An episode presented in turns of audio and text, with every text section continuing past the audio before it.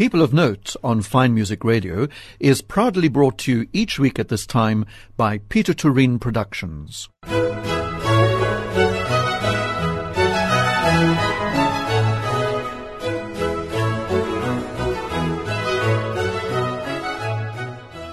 Fine Music Radio, this is Rodney Trudgeon, welcoming you to this week's edition of People of Note. I've just read a most fascinating book called Finding Endurance Shackleton, My Father, and a World Without End. And as we know, when Ernest Shackleton's ship Endurance was discovered below the Atlantic ice as recently as March 2022, 106 years after it sank, the world thrilled anew to one of the greatest survival stories of all time. And the acclaimed South African writer Darrel Bristow-Bovey has a deeply personal relationship with the story of endurance. And his lyrical loving journey into past and present, into humanity and natural world, he revisits this famous story, wondering why it seems to mean so much more today than ever before. And Darrel is a prize winning screenwriter, travel writer, and a newspaper and magazine columnist. He is the author of six books, which have been translated into seven languages, including Spanish, Estonian, and Portuguese. And he was born in South Africa, studied under J.M. Coetzee and Andre Brink, and currently divides his time between Cape Town, the UK, and a hillside in Greece. And his fascination with endurance, as we'll hear, began as a small boy. Darrel, welcome. Welcome to Fine Music Radio. Well, thank you very much, Ronnie. It's a delight to be here again. Oh, good. It's a delight to have you back in Cape Town. Mm. You say you share your time, but how often do you come back? How how much sharing is there? I am probably in Cape Town about a third of the year, I would say. Um, I, it does say that I spread my time between Greece, the UK, and South Africa, but UK sees very little of me these oh, days. Oh, right. We get more of you. Wretched place. Yes. Uh, the UK. I don't know if you know this. Um, and the last time I was there, it was there were rail strikes, Oh, and goodness, my, yeah. my, my book publishing party got cancelled. So I'm, I'm I'm holding a grudge against the English. You're entitled to. But obviously, you have a form of attraction to Greece because that is where you live with your lovely wife. That's where I'm building a house, not myself, not No, I. no. I. I don't carry the the, the hod. Uh, I have. Uh, it, it- the great joy of building a house in Greece is that you get to work with the greatest optimists on earth, uh, which is Greek builders. Your house. When will my house be finished? Your house will be finished before the end of the year. They say uh, four, five, six years in a row. Oh, okay. Uh, but cheerful with it. Uh, and so I'm hoping one more year and the house will be built. And then I'll spend a third of my year there. Is the house on one of the islands or on the mainland? No, it's on the Peloponnese. Um, so I bought it. I bought the la- which is the mainland. Oh, Um, okay. I bought it off the internet during lockdown Mm-hmm. because I was in a borrowed house in in uh, uh, which, as you know, is in Cape Town. Really. It is. I would be surprised if there was a Tamboerskloof in Greece, but you never know with the Greeks. I was in a, a borrowed flat. Realized I needed uh, in times of lockdown um, land of my own. So, in, in a mad impulse purchase, bought it off the internet, sight Good unseen. grief! Wow. So for a year, it sat there unvisited, and uh, and uh, it was with uh, a great relief when I finally got to it and discovered that it, it, it was more or less what it looked like Okay. on the internet. It wasn't a, some sort of a, uh, swindle. Hmm And did you say with the view of the sea and all that? View of the sea, 120 olive trees, Wow. yeah, um, and some bees. hmm Uh, get rid of those bees. as soon as- no, no, I plan to make some honey and some olives. Mm, Gosh, olive sounding bit Gerald Durrell-ish at the moment. Wow, I know. I read reread uh, Gerald Durrell the other day just to, to sort of get back in back in the mood. Um, Are you talking about My Family and Other Animals? Yes, yes, all of I read it every few years. I Oh, think? I've read it, I don't know, 10, 11, 12 times Mm. and love it. It's just a delight. He was the children's version of James Bond. You know, James Bond was uh, Fleming started writing in the fifties as this escapism for adults because he's always eating lovely food and, and traveling the world, whereas austerity England was huddling at home. And Gerald Durrell was exactly the same time, um, and it was sunshine and exotic animals and sea. It was yeah. The same escapism for both of them. Incredible. Is it somewhere that you always wanted to go and stay at on? No, I'd never been to Greece until about four years ago. Okay. Five years ago. So how long have you been there now that you can call it one of your homes? Um, uh, five years. Yeah, I bought it off the off the internet. Um, and and so, you know, I do call it my home because I don't actually have any home at all. Uh, we move around each month to a different place, a different city in the world. Um, and and go back to Greece to, to check on the progress, uh, which is usually zero. then, but it will be ready by the end of the year, I'm sure. Oh, definitely by the end of the year. the funny thing, talking about moving around all the time, was one of your, your letters you write to your friends is that you wrote this book. We're going to come to that in a minute, by the way, um, in a number of different places. Do you enjoy doing that sort of thing? That's sort of part of the course. I, you know, I have to work wherever I am, and, and I move around. And at first, it was a bit sort of troublesome. I thought, um, you know, uh, in order to work, you need a routine and a, um, a stable place. But what I found is that if your external circumstances are always changing, then you have to create your own routine yourself through mm-hmm. your habits and mm-hmm. and um, setting up your little desk and doing work the same more or less the same hours every day. And so I feel that moving around, being constantly in a different place, uh, creates more stable habits in me. So oh, that is interesting. When I'm in the same, yeah, it's, it's I only sort of realized this quite recently that I seem to work better like that because when I'm in one place, I have the stabilities forced on me, so I, I want to escape it the whole time by not mm-hmm. working. I see. Well, that's a different approach, I'm sure. Mm.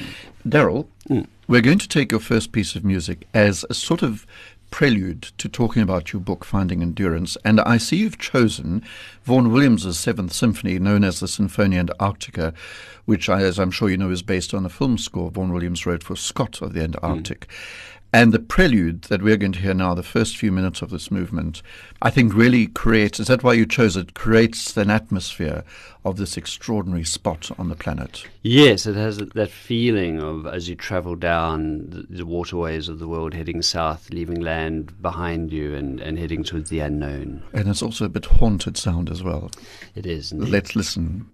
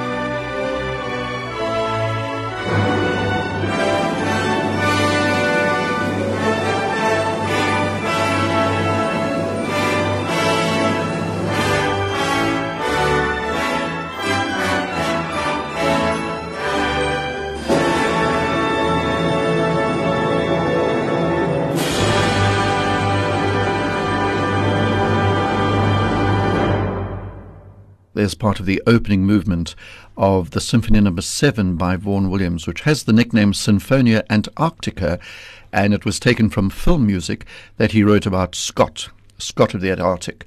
We're talking about Shackleton, the book Finding Endurance, Shackleton, My Father, and A World Without End. My guest is Darrel Bristow-Bovey, the author thereof. You know what, Darrel? The first question I want to ask mm. about this book is actually the first question that sprung to my mind, and that is is there room for another Shackleton book? There's so much about Shackleton, documentaries.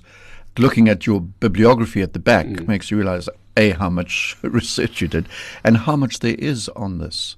So, what made you think the world needs this book? I mean, that was the first question that struck me as well. Does the world need another one? Does the world need another book of anything? I read? Well, interestingly enough, um, there is more n- new material being discovered all the time. Mm-hmm. So some of the diaries that I read and used in there have not been used in other books. There is material in there that is recently discovered by me, I think, uh, or certainly used for the first time by me. But really, what is different is the discovery of endurance itself last year in March mm-hmm. and the expedition that went out to go and find it. And what finding that expedition, what the, uh, finding that ship did for the consciousness of, of, endurance was it seems to change the way we look at it and uh, look at the expedition and look at the people and look at the, the lessons we draw from it. And uh, it, it seemed to shine a different light on how we as people, um, as a society, and as an individual, uh, approach things like uh, thinking about things like climate change and um, our own sort of struggles to endure. I do think that there was a lot new to be said about what Shackleton means. So there are new facts, but really, I think what I've done, or what I tried to do, was to look at the expedition, the story, the mythology of it, and to say new things about it, and to point out what it says to us that is new that it, it wasn't saying 15 years ago. Okay, then the very other important thread is My Father in a World Without End, mm-hmm. where you have rather cleverly, may I say, because I have to be polite to you, Darrel, intertwined the two, your world, your life, and your family, mm-hmm. with Shackleton. I mean, so this is one of the things that the Shackleton story speaks most strongly to me about now is it's an exploration of hope and of an object lesson in ways of reimagining what words like success and failure mean. Mm-hmm. Um, at a time in the world where we're all sort of fretting about the success or failure of, of our various attempts to save the planet or to save society or to carry on going ourselves. And my father, to me, was a, a person much like Shackleton who considered himself a, a failure and was considered probably in, in the way Shackleton was um, a failure at the time. You know, it's only very recently, in the last twenty or so years, that Shackleton has been rediscovered or, or, or, reappraised as a as a heroic figure. He was considered to be a person who did not get to the South Pole, who did not cross the Antarctic. Yeah, yeah. Um, and of course, yes, Scott also failed in his way, but he he failed in a very noble English way, which is by dying and killing you know, killing all of the men with him which was uh, in the mid 20th century and early 20th century um, a, a, glorious uh, English defeat. And there was nothing glorious about Shackleton because he survived and, and, and he brought everybody back alive. And and some of that that, that thinking of, of uh, this all or nothing, win or lose approach to thoughts of success and failure um, had me thinking a great deal of, of my father, who who was a very powerful figure in my life. He died when I was very young, um, and he used to tell me st- st- what, what, kicked off my fascination with endurance is when he told me as a very young boy that he himself had been on the endurance and knew all sorts of facts about it that that he couldn't possibly have known without being on the endurance. Um, but that got me thinking about what it is that makes for a success life. And he never achieved the things he wanted to achieve. He never did. He he was no Amundsen. He he didn't discover the you know he didn't get to the South Pole first. But but what he did was he found a way of enduring and of carrying on and of doing something and then doing the next best thing he could think of and then, and keeping on going. And and to me, that feels like a very contemporary form of heroism that I think uh, is worth celebrating. Um, Darrel, you mentioned that your father was on the Endurance, but he wasn't on Shackleton's ship, was he? He wasn't on that voyage. I, I, yes, I, I must uh, I must contextualize and say my father was a great storyteller, and in fact a terrible liar, which is which is which is very often the same thing. well, uh, true, as you know, very true. He told um, true stories that weren't necessarily factually uh, exact, uh, and one of them was that he was on, on the Endurance, and was the great mis- one of the mysteries in the book that I, I, I try to to get to the bottom of, is that he was in fact uh, too young to have been on, on Endurance, but he knew things about Shackleton that he either guessed. Um, it certainly wasn't available to him at the time that he told me, but which subsequently have emerged in, in biographies such as Roland Huntford's, which were only written and published long after he died. Uh, and so that that was one of the enduring sort of fascinations and mysteries of my early life is to is to figure out how this person who couldn't possibly have met Shackleton or known him knew so much about him. And so the two of them have been entwined in my imagination for a very long time. Mm-hmm. And I, I, have some theories involving it, but uh, there's a certain radical ambiguity at the heart of the quest. yeah, I like that radical ambiguity, and why not, I say. Let's have another piece of music before we continue our journey uh, on endurance. And this is Bach from his Cantata 140, Wachet auf. Is this something special to you?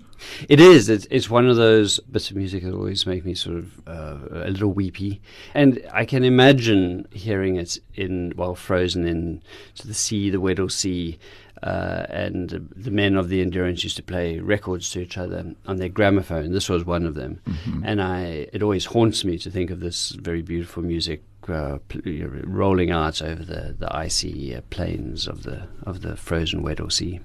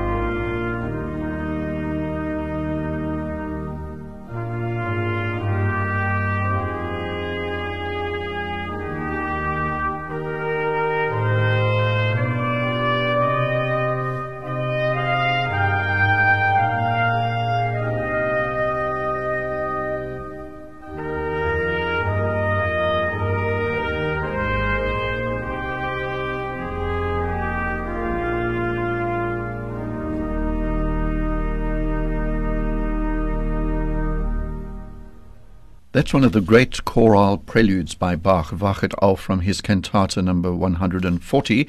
And it was the second choice of my guest on People of Note this week, and that's Darrel Bristow-Bovey, whose new book, Finding Endurance, uh, has just been published by Jonathan Ball. And as I've been saying, I read it and thoroughly, thoroughly, thoroughly enjoyed it. So it was. Do you know what? It was a bit of a page turner, Darrel, like a like a um, a novel, like a, a, a thriller because of the, the fate of these men. And just going back to your father, you've brought actually quite a personal touch to the chapters where you do deal with your family, your father, and things like that?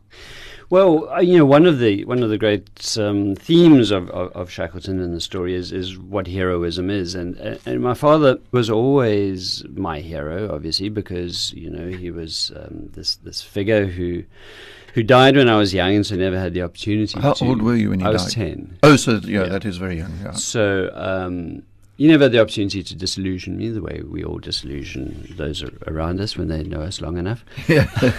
and a bit of psychology, kind of philosophy coming in there. So I, um, personal revelation. Um, uh, and so I, I, I've always thought of him as, as a hero. And it was while writing it uh, and, and thinking of the similarities, uh, the entanglements between Shackleton and my father, that actually the writing of it led me to, to some of the other you know, more personal uh, and difficult um, uh, parts of the book that I hadn't thought about before, which is the fact that while I obsess, uh, you know, uh, trying to remember the stories my father told me and trying to recreate him through the stories and worrying about that, that I'm forgetting some of the stories and therefore I'm, you know, I'm losing him again.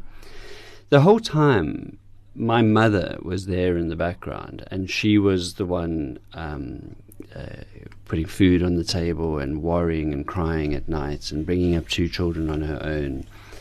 Uh, and and it sort of led me into the, the, the, realization that there's another kind of heroism that I'm you know that I haven't in my life thought sufficiently about and and given enough credit to her. And she and I uh, we love each other, I assume, but but but we're from that old uh, an old uh, style of uh, family that doesn't talk much about its emotions to each other. Yes, and so the things in, that I found myself writing in the book that I could only write just uh, on the assumption that my mother would never read it because it, it's you know it, it, it, it's it's a kind of emotional honesty. And so, is your uh, mother still alive? Oh, she is. Yes, yes. Ah. yes. She um, at the age of 81, she moved to Tunbridge Wells. Uh, wow, two is, years ago, yeah, yeah. which is not odd sort of thing to do. She never left the country before then, so it was um, peculiar. Um, it is a peculiar move in your 80s, or so. I just, uh, you know, I I, um, I couldn't stop her getting the book. I suppose it was on sale then. she bought it, and, and I just, you know, hoped that she wouldn't say anything, and, and she's read it, and, and she said, oh, what a lovely book. and so we both very in keeping with yes. what you said, not showing too many emotions. Exactly. We both we we both sort of lapsed into comfortable silence around us. But I'm very pleased that I've written those things because they are things that I would want to tell her, and uh, would never be able to do it in person. Was it a sort of cathartic thing then, the, to do with your family, the family yes, part of the book? I, I think so. Yes, cathartic and um, and sort of confessional and uh, and an acknowledgement of, of, of things that need to be acknowledged and, and a way of telling her, I suppose, um, that I see what she did at last and, and I'm grateful to her for it and that I love her. You know. When you started the book, Finding Endurance, did you know which way you were going to go? Had you thought of a structure th- that you were going to include some personal family things? No, I, I knew that there was a structure of, of the, the story of Shackleton, and that obviously gives it a, a built in narrative structure. I knew I wanted to write about what optimism and pessimism mean for us as individuals and as a society. And You've devoted some chapters to that, mm. haven't you, to optimism and pessimism? Yeah, and I knew I wanted to write about the natural world uh, to a large degree, uh, especially the natural world of the Antarctic. And I knew I wanted, in some way, to to be writing about my, my sort of quest to understand my father's um, involvement ah, in, okay. in all of okay. this. I kind of I, I kind of figured that out fairly early. But I didn't. I wasn't expecting where it would take me in terms of the the, the journey to to rediscover my mother and um, and a kind of a side, a, a sort of very serendipitous side journey to connect with some relatives that I didn't know about. Um, my my father's sister, who I, I assumed was dead, uh, but found uh, living in Maitland, uh, which is um, Maitland here in Cape Town. Mm, oh yeah, gosh. Yeah. Then I discovered it sort of by chance in the newspaper. Her, her husband, my uncle, um, had died when a pyramid of beans collapsed on him in, in the Spar. Oh gosh! Yeah. really? well, that's a story in itself, isn't it? Yes, it is. Shame, And- and here we are laughing at it. Well, I mean, I write uh, about it in the book because I was considering using it in a column when it first came out, and Mm-hmm. I had to weigh it up because it is it's objectively funny when a person dies uh, under its uh, pyramid of beans. Oh, it wasn't only beans; it was also spaghetti and tomato sauce. Well, Um, that, that's which is probably even, what did it. even funnier. But but then I realised, well, he was ninety three and, fra- and frail, so it wasn't quite as funny. Okay. The other important thing is, am I right in saying that you've not been to the Antarctic? You're not entirely right, no. Um, Oh. So, in researching the book, I went to uh, Tierra del Fuego to walk, uh, uh, well, to Patagonia and to Tierra del Fuego to, to walk on the ice and to, to experience the ice floes and, and so forth. And to catch a lift on a, on a ship down to Antarctica, which I did, but never. So you're not entirely wrong either. Never managed to sort of get off. I never walked around on the ice, and I never. Um, you know, I didn't spend any time on the on the continent itself, but but I, I, I went in the wa- on the ship down to those waters. But you know, the, Antarctic continent that's available to trippers, day trippers, and tourists, um, not day trippers, but tourists like me, is not the Antarctica that uh, the explorers walked on. It's really just the Antarctic Peninsula, which is a, a sort of a long, thin arm that sticks out of the uh, the, the northern part of, of Antarctica, and people go uh, Antarctica, and people go there and sort of see some birds and and, And some ice. step on some ice and go home yeah. again. Um, and it's it's not the far deep south that that Scott and Shackleton and Amundsen would have reached. Mm, But it must have given you a bit of a feeling, did it possibly, of the remoteness of the place? Yes, I, the that's the great appeal, you know, imaginative appeal of, of Antarctica is the, this impossible remoteness of it. When when Shackleton and his men got, got frozen into the ice, they were as far away from civilization as any human beings had ever been and would be again until Apollo went to the moon. Wow, that's a thought. And even Puts it into perspective, doesn't and it? And even more remote, they had no radios. You Yeah. know, they had they had a, had a radio that could pick up um, Morse code, but couldn't transmit it, which is uh, pretty much the definition of a useless radio. yes. uh, and and so nobody knew where they were. They had no way of of of letting anybody know what had happened to them or where they were. So so really, they were far more remote than the astronauts were when they went to the moon. Goodness me. We're going to take some more music now before I, we explore more. And you've got here Shackleton's Cross by Howard Goodall. What is that? That is a piece of music. Uh, he's a Howard Goodall's a contemporary composer, and he he's done a lot of television and film composing, I think, but he's also um, a serious composer. And it is based. It's inspired by a portrait in. I think it's um, Prince Charles's collection uh, of uh, a painting of, of the Shackleton's cross at Grytviken on um, South Georgia Island, where he was buried.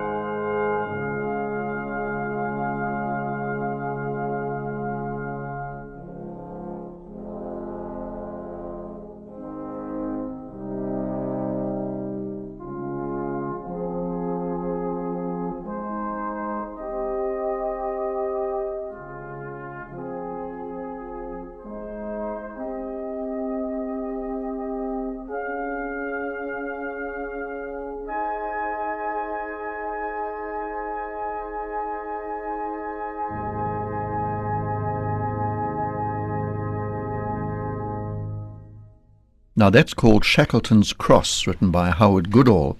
And Shackleton is very much the subject of this People of Note because the author Darrel Bristow-Bovey is here, whose new book, Finding Endurance Shackleton, My Father in a World Without End, has just been published by Jonathan Ball. And you're doing what authors do, aren't you, Darrel? You're going around the country for launches and things and making speeches and being questioned. I am. I am. It's a great, well, uh, that's what authors do if they're lucky. Uh, yeah. uh, so I feel very lucky. And um, normally I do it but I don't feel quite the same degree. I, I, don't normally feel the degree of, of, of happiness for doing it that I do now because this this is really the the first book that I'm I'm, I'm sort of unequivocally proud of. Oh, uh, good. I'm glad you said that, and you have every right to be. Oh, thank you. Yeah, it's it it, it feels like um, it feels like a book that's I should be right. It's the first time I, I finished a book and thought, yes, that's what I, I should have done, and I did do it, and, and I'm pleased with with how I did it. Did it take a long time? It didn't take a long time. Nothing good ever takes a long time in my world. Um, okay. because if it takes a long time, it means I've sort of uh, lost some sort of juice. It took the specific research and writing that took about six months, but um, of course, there'd been 20 or 30 years of reading and, and yes. of interest in it beforehand. So, so, that had primed the pump. Mm-hmm. And um, although I haven't read all your books, I've read a number of the books that you have published, and this is, for me, completely different in its feel, in its text. It's lyrical. We used the word lyrical earlier, and that's one of the words that there's a lyrical beauty to the book, even when you're talking about tragedy, may I say. Well, thank you. Yeah, well, that's when you need lyrical beauty, isn't well, it? Well, true. Yeah. That's true. that's true. but Darrel, talking about lyrical beauty and all that, it, the the amount of detail you go into regarding the ship and ship's things and ship language, and also the ice and the floes and all that. I mean, it sort of implies that you did a huge amount of research. Well, I did, but I also had a, a very intense Im- imaginative engagement with it. Because what really interests me, one of the things that really interested me, is what it would be like. You know, what it would feel feel like to to be uh, cast away on in the ice, uh, living on the sea, on the frozen sea for over a year you what would it be like when you wake up in the morning? You know, what would it be like to get into your sleeping bag at night, and, and what do you eat? How, you know, uh, where do you go to the bathroom? You know, you know, all of all of those things that I very often find myself wondering when reading history books, um, and, and, not getting sufficient sufficiently satisfying answers to. Mm-hmm. So, so wherever that question occurred to me, I would try and look into seeing exactly you know, what shirts were they wearing. When was when they were spending 37 deg- you know, days and nights in 37 degrees and 50 degrees below zero, what pants were they wearing? How, how, could they? I get cold in my flat with, with like one pair of socks. like how many socks were they wearing? You know, yeah, what yeah. were they made of? You know? And you, I mean, now you're making me think of things like underwear, for example, mm. let alone using toilets and so on.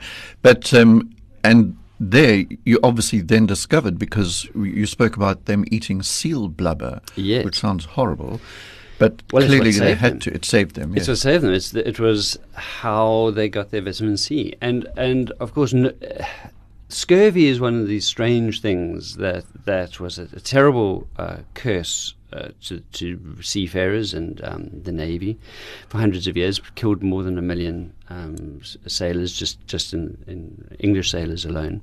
Um, then they they found out a cure for it, you know, with the limes, mm-hmm. and then they forgot the cure, and they didn't really because they didn't really know what it was, and, and they, they they cured scurvy, gave everybody limes, and they discovered that oranges were a little bit cheaper, so they started giving people oranges again, and didn't realize that it wasn't as effective as uh, as as lime, and as the 20th century went on, we'd forgotten we, we the world didn't know how to prevent scurvy, but it didn't matter because voyages were much shorter.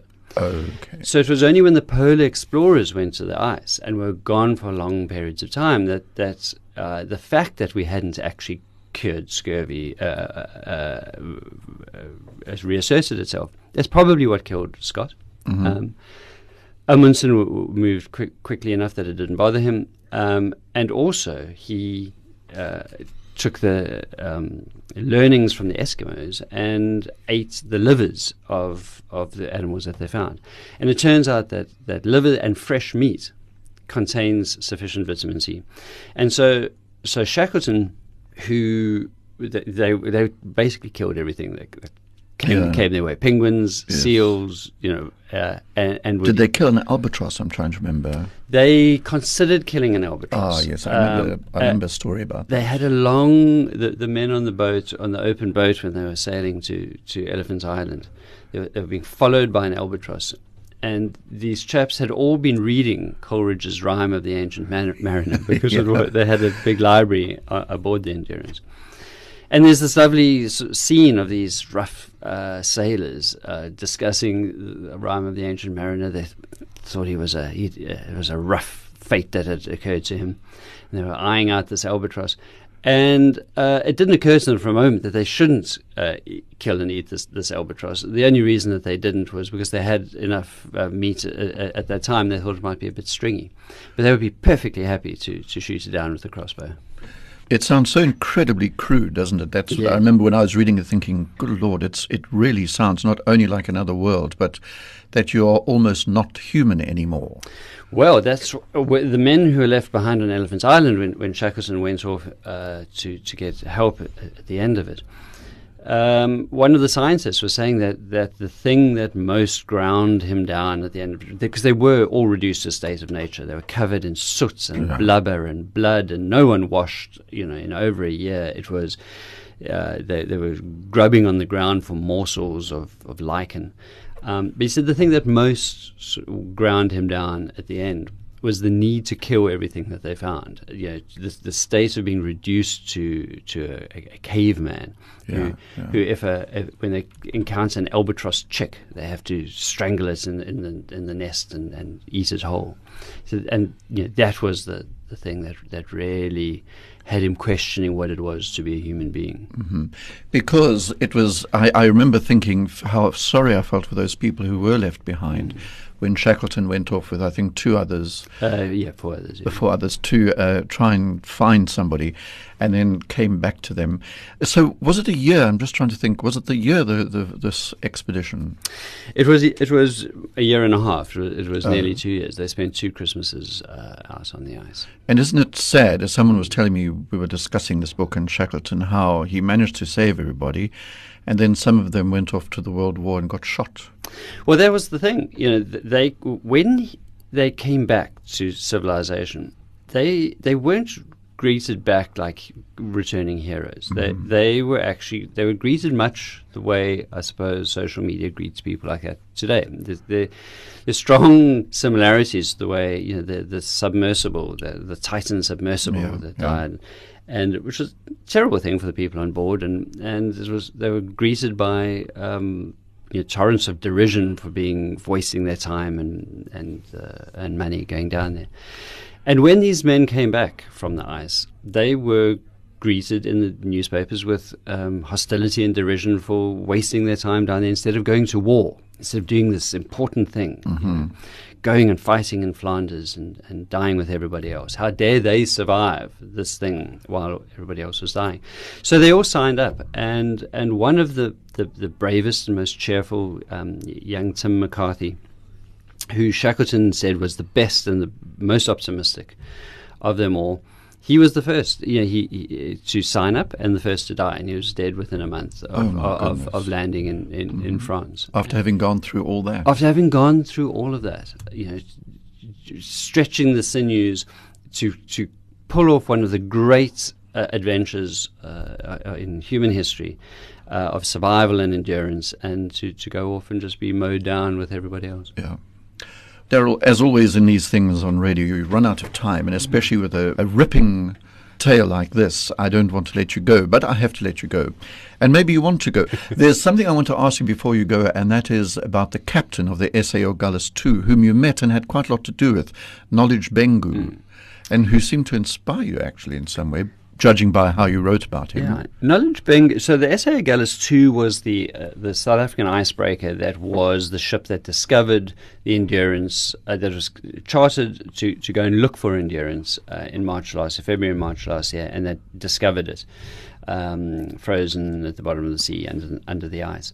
And knowledge Bengu grew up not far from where I grew up. Uh, he, he was in KwaMashu, I was on the bluff in Durban.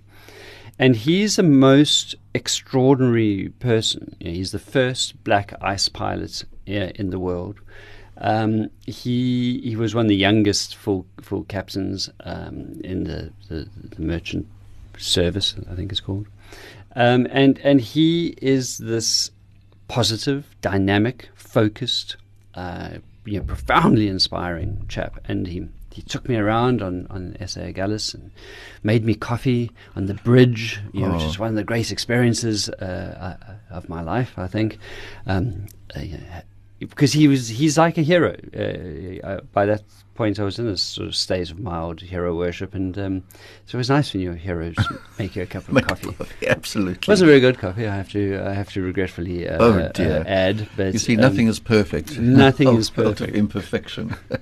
but uh, but yeah, he was another one of these parallel threads that run through this book of. Mm-hmm. Um, that, that are my, my way of sort of exploring what it is to be useful and what it is to be positive and what it is to be optimistic and, and how best to live life and to approach life. Yeah. Optimism and pessimism play quite a role mm-hmm. in this book. And now, Darrel, what's next? Are you resting on your laurels for a while? Or you, you write quite a lot, don't you? Well, I'm, I'm a scriptwriter, I'm a television writer, and um, I'm in the process of, we've just finished shooting a TV series that I wrote and I'm executive producing. Uh, for it's an international co-production with England uh, with an English channel, and uh, we're in the process of wrapping that up and, and doing final edits, and I'm writing another series. And I'm hoping when all of the dust here settles, that I will I can write another book. Because the thing is, the thing is, you know, no one gets rich writing books, Rodney. I don't know if you know this. No one gets rich writing oh, books. dear. But if you sell enough books, then you can write another one. Okay. And okay. that's that's my that's right. my ambition.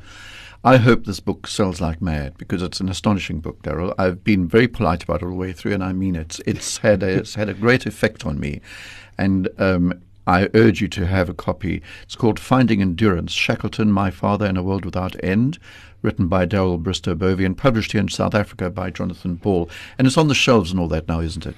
Yes, it is. It's currently sold out everywhere. Wow, um, look at b- that. Because it takes uh, forever for, it seems, I, don't know whose fault it is, but I'm sure it's somebody's fault, to get books back onto the shelf after they've sold out. But um, yes, so if you don't find it at your bookstore, please please pester the manager, drag them out from their, their den, their foxhole den at the back of the store, and, and demand that they, they restock. There you are, words from the author. Your last piece of music by Andrew Seymour, Antarctic Triptych 3. Mm. What are we going to hear? Well, so the, it's the third part of the Antarctic Triptych. Uh, the first, very scary, very ominous. Uh, the, the second, it's all frozen and cold. And this is the final uh, spring has come to the Antarctic and the ice is melting and I, the foxes are playing. There are no foxes on the Antarctic. I was just going to say. but uh, there, there is a feeling of, of life returning even to this frozen world. Darrel Bristow-Bovey, thank you. Thank you not only for being an interesting guest, but for a really fascinating creation in your book. Thank you very much, Rodney. I've enjoyed this immensely, as always.